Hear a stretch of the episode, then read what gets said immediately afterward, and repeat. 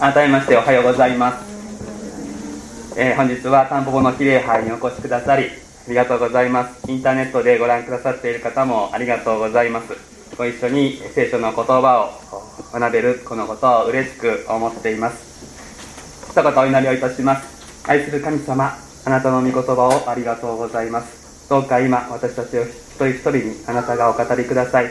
あなたの恵みを私たちに教えてください。どうか心の目を開いてくださって私たちがあなたを見ることができるようにしてください。救い主イエス・キリストの皆で祈ります。アーメン。さて聖書は何かというと神の言葉と呼ばれています。聖書は神の言葉であります。え人の言語で書いてありますので他の書物と同じように学ぶことができます。しかし神の言葉なので特別であります。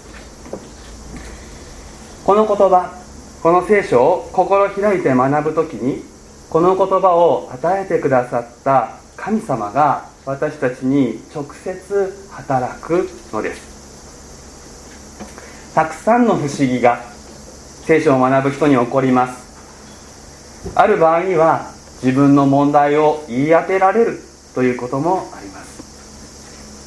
ここに立っている説教者が知らないことを神様は知っていてその人にあなたの問題はこれだねと教えられるそういうことが起こります。またある場合には言葉にならない温かさに包まれるということもあります。なぜだかわからないけれど涙が流れるというようなことだって起こります。いろいろな体験があってそれが全てではないわけですけれどもしかし聖書に表される神様はこの本の中に閉じ込められている方ではありません。目には見えなくても今も生きて私たちの近くにおられる方です。そしてこの聖書に示された神様のご性質ご人格は時代や文化や人間の状況が変わっても変わりません。ですから私たちは聖書を学ぶ時にここに表された神様が自分にも同じように関わってくださるということを期待することができます。この方は永遠の昔からおられましたが今から2000年前に人の姿をとって私たちの世界この歴史の中に現れてくださいました。それがイエス様です。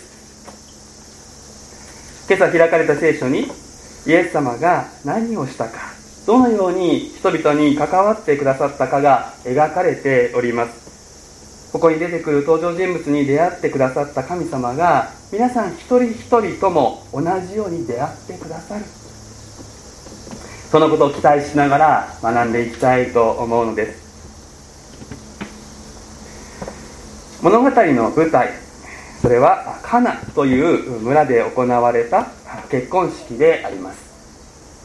結婚式といってもですね現代のものとは様子が少し違います。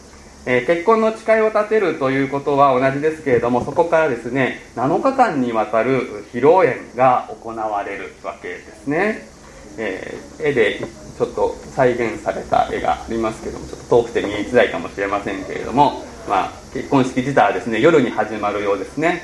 夜に始まってこう村中集まってお祝いが続く。そんな感じですね、えー、まさしくこう村を挙げてのお祭りといったようなイメージであります。でこの全体のプロセスを指して聖書はここで婚礼という言葉を使っているわけです。えところがこの婚礼に重大なアクシデントが起こります。パーティーに必要不可欠なブドウ酒ワインがなくなってしまったワインがなければ水を飲めばいいかいいじゃないかとかオレンジジュース出せばいいじゃないかとかそういうことにはならないわけですよね。この当時この文化圏ではワインが一般的な飲み物であり常用されていたわけです。今私たちが日本でですね簡単に水を飲むことはできますけどもそのまま飲める水というのはイスラエルでは貴重でありまして水は飲むというよりも、まあ、洗うためのものという感覚が強かった。わ婚礼においてブドウ酒がなくなる。これが明るみに出ますと婚礼は中断されてしまう。そして新しい門出を祝うはずの宴が失敗に終わるということです。新郎新婦は恥をかき喜びの歌声は怒号に変わり宴会の世話役は責め立てられ責任のなすりつけ合いが始まりそうなそんな予感がいたします。てここで私たちはなぜこの物語がヨハネの福音書に収められているのかということを考えるということが必要です。この福音書を書いたヨハネという人は非常に念入りにこの書物を書いております。先ほど子供たちと話した時に3日目のサンドイッチになっているということをお伝えしましたけれどもそれ以外にもですね本当にたくさんのですね文学的な技巧を凝らしてですね文字数にまで心を配ってですねヨハネの父がこの福音書を書いているわけですね。そしてこのイエス・キリストが地上で行ったことっていうのは数知れずあったわけですけれどもヨハネはその中からですね7つの特別な出来事を印として選びそしてそれを意義深く並べているのです。そしてこの婚礼の出来事はその最初の印というふうに言われております。すなわちこのヨハネの福音書っていうのはですね単に日記のように出来事を連ねているというわけではないのです。3日目にって書いてあるからなんかイエス様と会ってからずっと毎日のことを書いてるような雰囲気がしますけれどもそうではありません。選ばれたどの出来事も実際の歴史的な出来事であると同時に極めて象徴的な意味を帯びたメッセージを含んだ出来事であります。婚礼においてブドウ酒がなくなるというこのアクシデントこれが象徴するものはでは何でしょうか？それは私たちの世界私たちの人生のありさまであります。聖書では私たちの人生を一つの食卓のように描くことがあります。この世界全体を一つの宴として描くことだってあります。そのような目で見ていきますとこの婚礼においてブドウ酒っていうのは必要不可欠なものでありこれがなくなることによって混乱が起こっていく。こういうことって私たちの身近に多いのではないかと思うのです。私たちの人生大事なことであればあるだけ念入りに準備をしたり努力を積み重ねたりするわけですよね。この婚礼だって相当の努力と準備がなされたと思います。新郎新婦はおそらく1年ぐらい前から準備したんです。そして宴会の世話役は今までの経験を生かして準備をしてきた。けれども現実は厳しく無情でさえある。用意していたはずのブドウ酒がどっかに行ってしまったんです。あまりにも多くの人が来すぎてみんながよく飲むのでなくなってしまった。その可能性は否定できませんけれどもでもカナという村に何人ぐらいいて結婚式初めてではありませんから大体これぐらい用意しておけば足りる経験上分かっていたはずです。それなのになくなるとはどういうことなのでしょうか。何か大きな風が吹いて樽が倒れて地面に流れこぼれてもうブドウ酒が使い物にならなくなってしまった。そんなアクシデントがあったのかもしれない。それとも悪意ある誰かが夜に忍び込んでブドウ酒を持って行ってしまったのかもしれない。まあいろいろな想像は可能なのですけれどもこれは原因を探っても意味がないわけです。ないものはない。私たちの生きる世界はこういうことってあると思うんですよね。一生懸命準備してこれで大丈夫と思って何か望んだんだけれどもえー、まさかこれがなくなっちゃうの？っていうようなことが起こる、例えば私たち今身近なところでいうとコロナというこの大きな災いの中に置かれていますけれどもいろんな人たちがこれで大きな苦しみを受けていますが例えばですよこの4月の頭にですね新しいビジネスを新しい事業を始めようとした人いっぱいいたわけですよね。で本当にそのビジネスを始めるために一生懸命マーケティングしてですねこれを調べあれを調べ資材を到達し人を集めさあいざやろうと思ったら緊急事態宣言でお店は開けない。それで残ったのは借金だけ。そういう人いるわけですよね。誰が悪いってわからないですよ。どうしてこれがなくなっちゃったんだろう。説明できないですよ。そういうことは私たちの世界にはしばしば起こる。一生懸命準備して努力して経験を積み重ねてきていざここ勝負っていうところでえー、まさかこれがなくなる。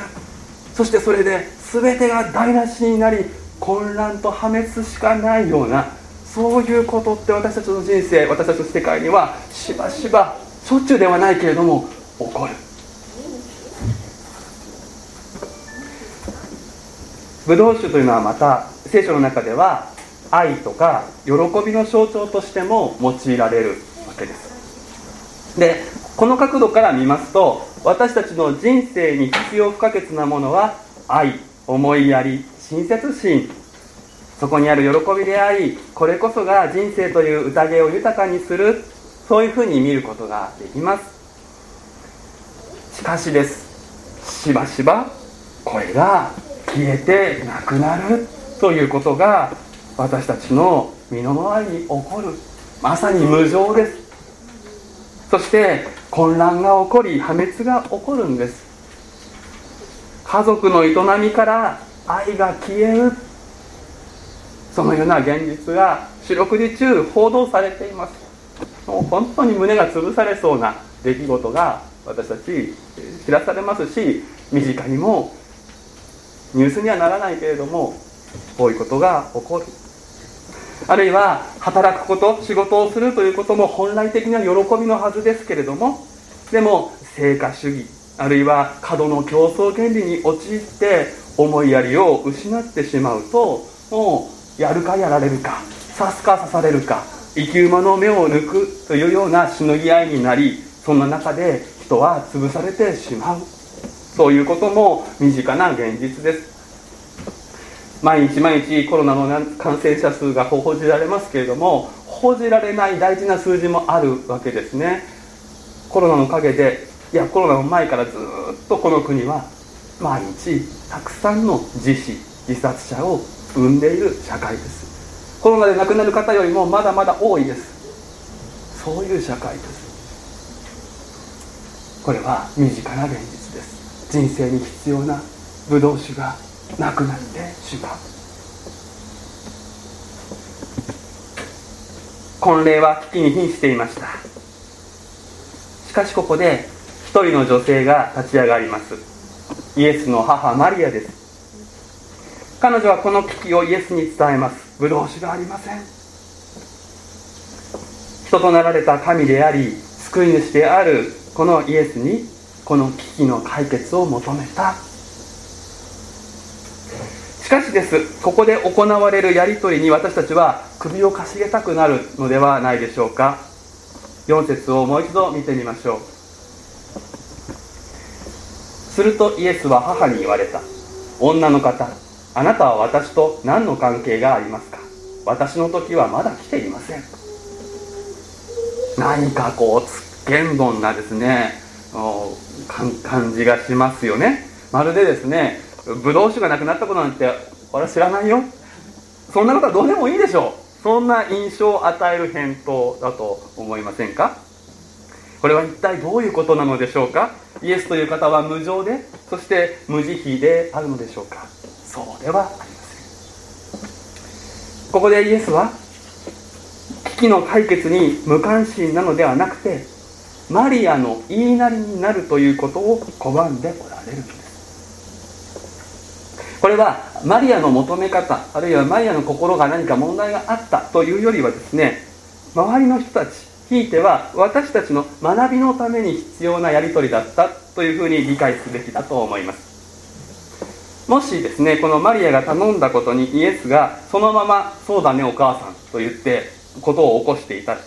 私たちはイエスという方神というお方を何か勘違いしてしまう可能性があったと思います。それは例えば一つには私たちの人生の問題を即座に解決するという便利屋のようなイメージです。あるいはです。別の人は別の勘違いをするかもしれません。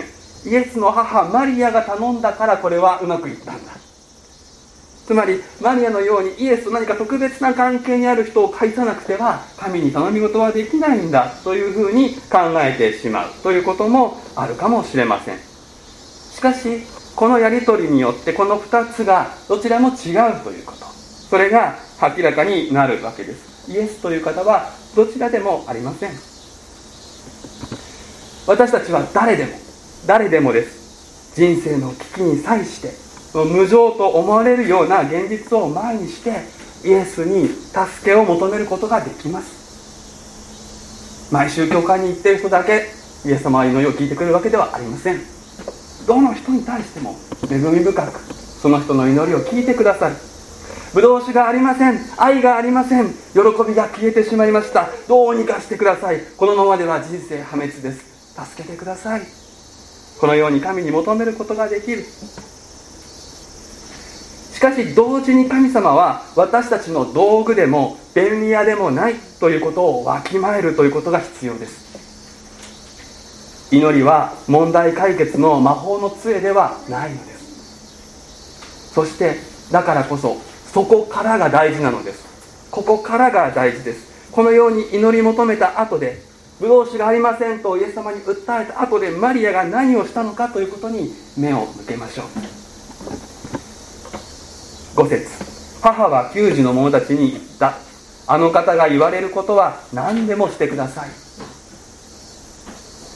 これが神の前に生きる人の正しい態度です。ここでマリアはイエスが無情で無関心で何もしてくれないなどとみじんも思っていません。必ず何かをしてくれると信頼しています。しかもイエスご自身の最善のタイミングでそれが行われると信頼しています。私の時はまだ来ていません。この言葉はたくさんの含みがあってその全てを今日説明することはできませんがまだタイミングではないということです。そしていいタイミングがあるということを言っていくことは間違いない。そしてそうだからこそ彼女は自分の責任として自分の分としてあの方が言われることは何でもしてください。というふうにことづけをする。そしてもちろんマリア自身に何かを言われるならばそれをする構えがあったということです。このマリアの態度あの方が言われることは何でもしてください。この姿勢をイエスが喜ばれたということは言うまでもありません。そしてこの態度を神様は私たちにも求めておられる。無情とも思われる出来事にしばしば遭遇する私たちです。その時人は分かれ道に立たされます。イエス様によって明らかにされた誠の神様。その方を知らなければなすすべもなく混乱と破滅の道諦めと恨みの道を進んでしまうことでしょう。しかし聖書の言葉は私たちに違う生き方を教えるのです。主イエス様は私たちの人生のあらゆる事柄そして私たちの人生の無情にこの現実に関わってくださるお方です。一組の名前も知れない夫婦の門出に起こったこのアクシデントに関わってくださった神様は私たちの小さな日常にも無関心ではありません。私たちは主イエス様に助けを求めて祈ることができます。そして神が言われることに何でもします。と信頼を表明する。そのことが大切なのです。そしてここからアメイジングストーリーが始まるのです。6節をご覧ください。そこにはユダヤ人の清めのしきたりによって石の水がめが6つ置いてあった。それぞれ2あるいは3メトエテス入りのものであった。イエスは給仕の者たちに言われた。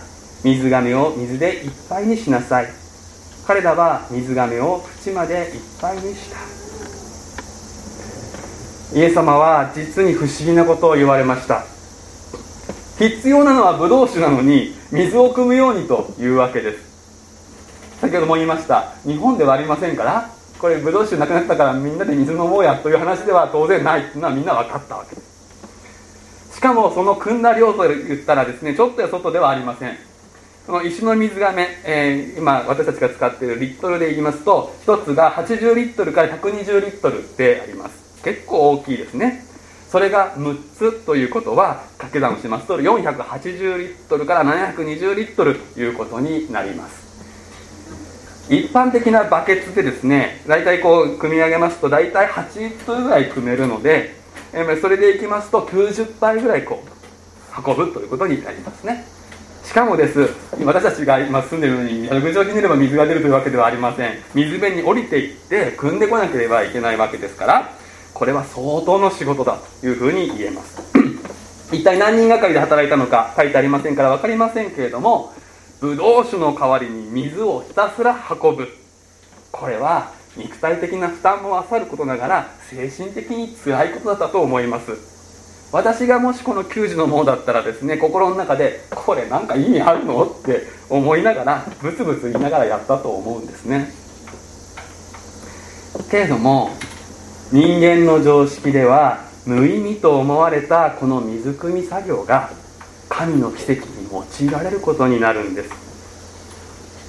おそらくそのままでは飲むことさえままならない水が極上のワインに変わり婚礼を何事もなく遂げさせることに用いられた。ここに神様がどのようなお方かを教えるもう一つのことがあります。まずこの石の水亀ですがこの時点でこの石亀はもう空っぽで無用のものとなっていました。婚礼の儀式に用いられたと思われますこの石亀。このもう用済みであるとされたものが用いられたんですね。そして無意味に思われた水汲みです。問題解決とは直接つながらない意味のないと思われた作業。この2つがイエス様によって用いられる時驚くべき奇跡が起こったんです。イエスというお方誠の神様はこのような方法で働かれる方です。すなわち私たちがもう無用だと思うこと無意味だと思うことさえ用いる。いやもっと正確に言うとこうです。私たちが神様から離れて生きるならばこれは意味があると思ったこともだんだんと無意味になってしまう。これは役に立つと思ったこともだんだん無用なものに変わっていってしまうしかし私たちが神様のもとに戻りあなたの言われることなら何でもしますとの信頼を持って生き始めるならば全てのものが輝きを取り戻し有用で意味のあるものへと変わるんです。水がブドウ酒に変わるというこの奇跡は神であるイエス様を中心に人が生き始める時その人生に何が起こるのかということを指し示すものであります。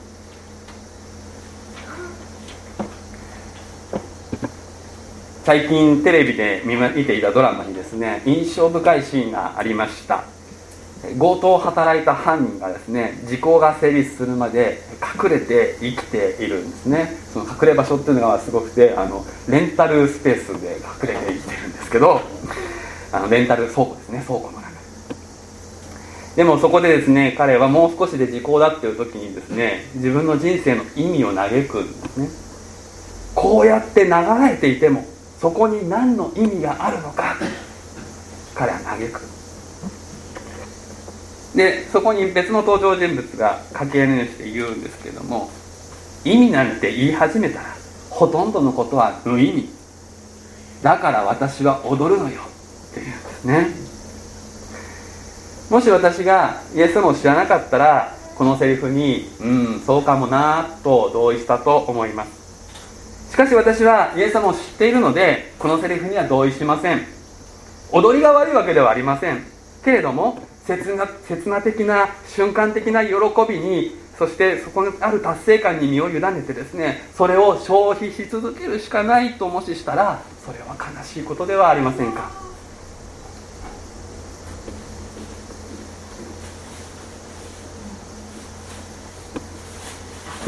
イエス様を知っている者として私はほとんどのことは無意味。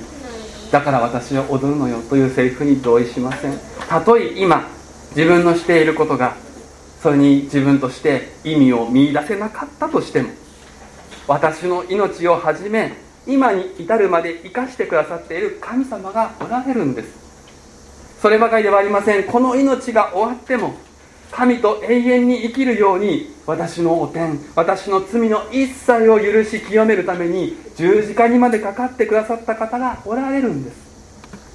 この方と共に生きこの方に祈りこの方の言われること導かれることそこに従って生きるなら人生は変わります。無意味なんかではなりません。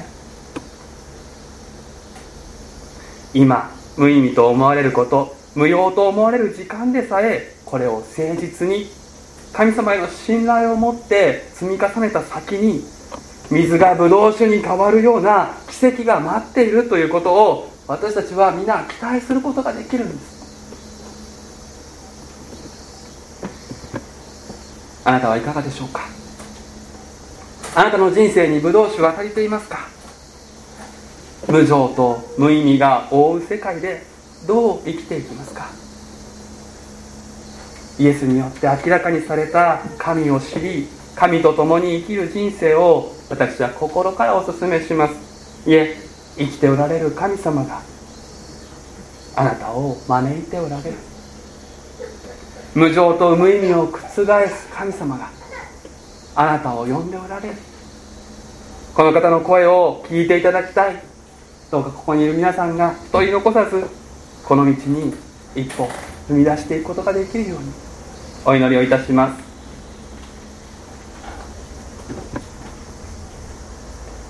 無情と無意味を覆す私たちの主イエス様。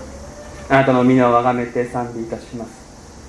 私たちの小さな日常の営みにあなたは関心を寄せてくださり私たちの毎日の歩みがたとえ無駄で無用なように感じられることがあってもそこに奇跡を持って関わってくださることを信じてありがとうございます。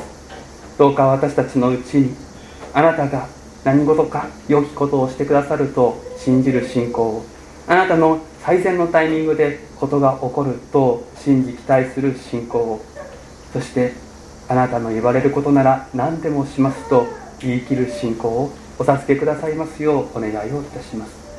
そして私たちのこの命の現実にあなたの見救いが明らかになりますように。